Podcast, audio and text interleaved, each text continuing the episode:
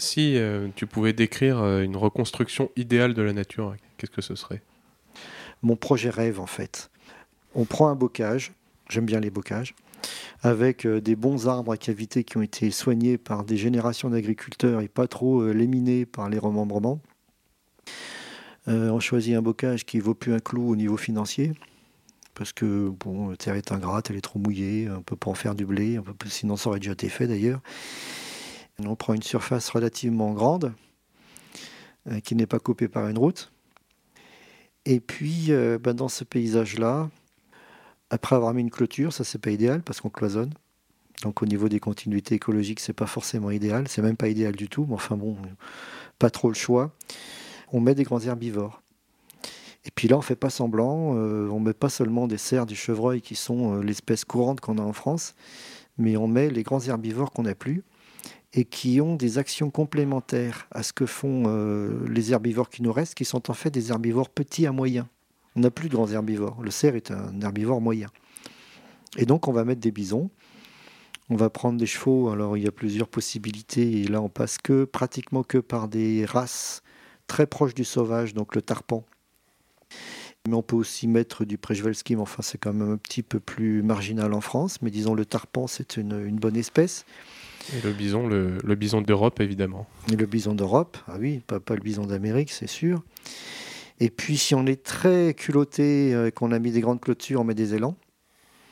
Parce qu'il y en avait partout, absolument partout. Et les élans ne sont pas euh, que dans l'image d'Épinal, les pieds dans l'eau et la tête au fond de l'eau à prendre les algues. C'est des animaux qui existent depuis euh, les contrées du Nord jusqu'à des semi-déserts en Asie centrale. Donc, l'élan, il était partout. Donc euh, c'est un animal qui va être plutôt sur les ligneux. Alors pourquoi on va mettre une communauté d'herbivores? Parce que chacun a sa stratégie euh, alimentaire de prélèvement et de digestion. Et du coup, on va créer une diversité extraordinaire.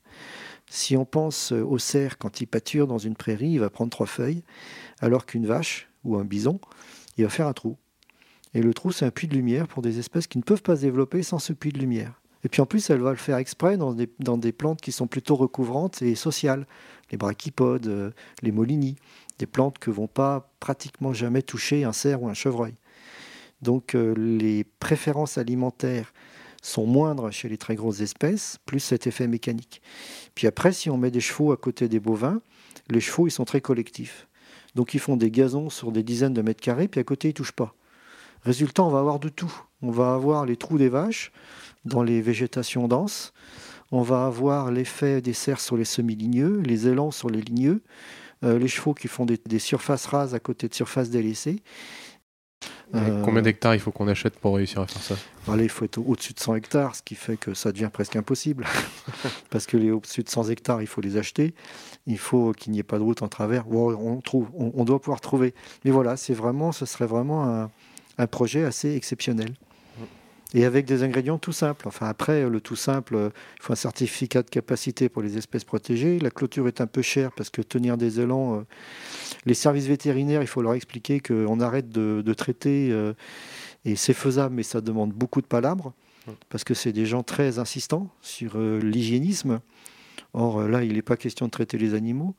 Si on prend euh, tout l'élevage aujourd'hui, avec 30 ans de traitement, on a eu un effondrement de toutes les communautés d'espèces qui euh, s'attaquent aux, bouses ou aux crottes des herbivores. Or, il y a une diversité associée qui est énorme. Dedans, il y a aussi une communauté de champignons qui est à peine connue, parmi toutes les choses qui seraient à regarder. Mais voilà, donc euh, on ne traite pas. Puis, dernier point aussi qui froisse le dos de beaucoup de personnes, une bête morte, on la laisse. Parce qu'il y a les décomposeurs. Et on, et on met toute cette zone, ces 100 hectares, on les met sous cloche. Ah oui, on gère simplement, enfin on gère, on veille à la quantité d'herbivores parce que faut quand même, 100 hectares c'est petit, c'est grand et petit. Hein. Mmh. Petit parce que très vite, euh, les bêtes qu'on met dedans vont monter en effectif. Et là, pour le coup, on va atteindre des effectifs qui vont, ils peuvent tout racler. Parce qu'à l'échelle de 100 hectares, il n'y a pas la place du prédateur. Donc il faut quand même gérer l'effectif. Donc on peut aussi produire des très bons beefsteaks. Donc les véganes s'abstenir. Il faut aussi être très clair. Je pense que là aussi, il y a quand même un petit message. On est euh, dans une logique complètement folle d'hygiénisme, de, on mange plus de viande, etc. Mais il faut quand même rappeler qu'une partie du patrimoine naturel est liée à l'herbivorie, donc l'action des grands herbivores, et euh, que les gens qui se battent contre euh, bah, ceux qui, produisent de la, de la viande, on peut très bien comprendre que ce combat soit justifié dans les versions industrielles, mais ce serait très dommage d'arriver à l'extrême, c'est-à-dire de virer, en fait, de, d'éliminer tout ce pan euh, de l'agriculture, où il reste quand même encore quelques bonnes races de vaches qui circulent en France, qui sont présentes dans des pâturages à peu près de qualité. Je dis ça parce qu'on ne voit pas beaucoup de fleurs, mais enfin au moins les pâturages sont là. Quand on pense au charolais, euh, les vaches de montagne, la tarine, euh, l'abondance, enfin voilà, il y a quand même... oui, l'Aubrac, bien sûr, voilà, quelques belles diversités.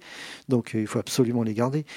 Euh, et, ça fait des très bonnes viandes et ça fait une très bonne activité économique. Et la nature qui est associée à ces paysages-là est vraiment euh, quelque chose absolument à garder. Donc c'est juste pour remettre un peu les pendules à l'heure parce que parfois on entend des choses un peu trop extrêmes.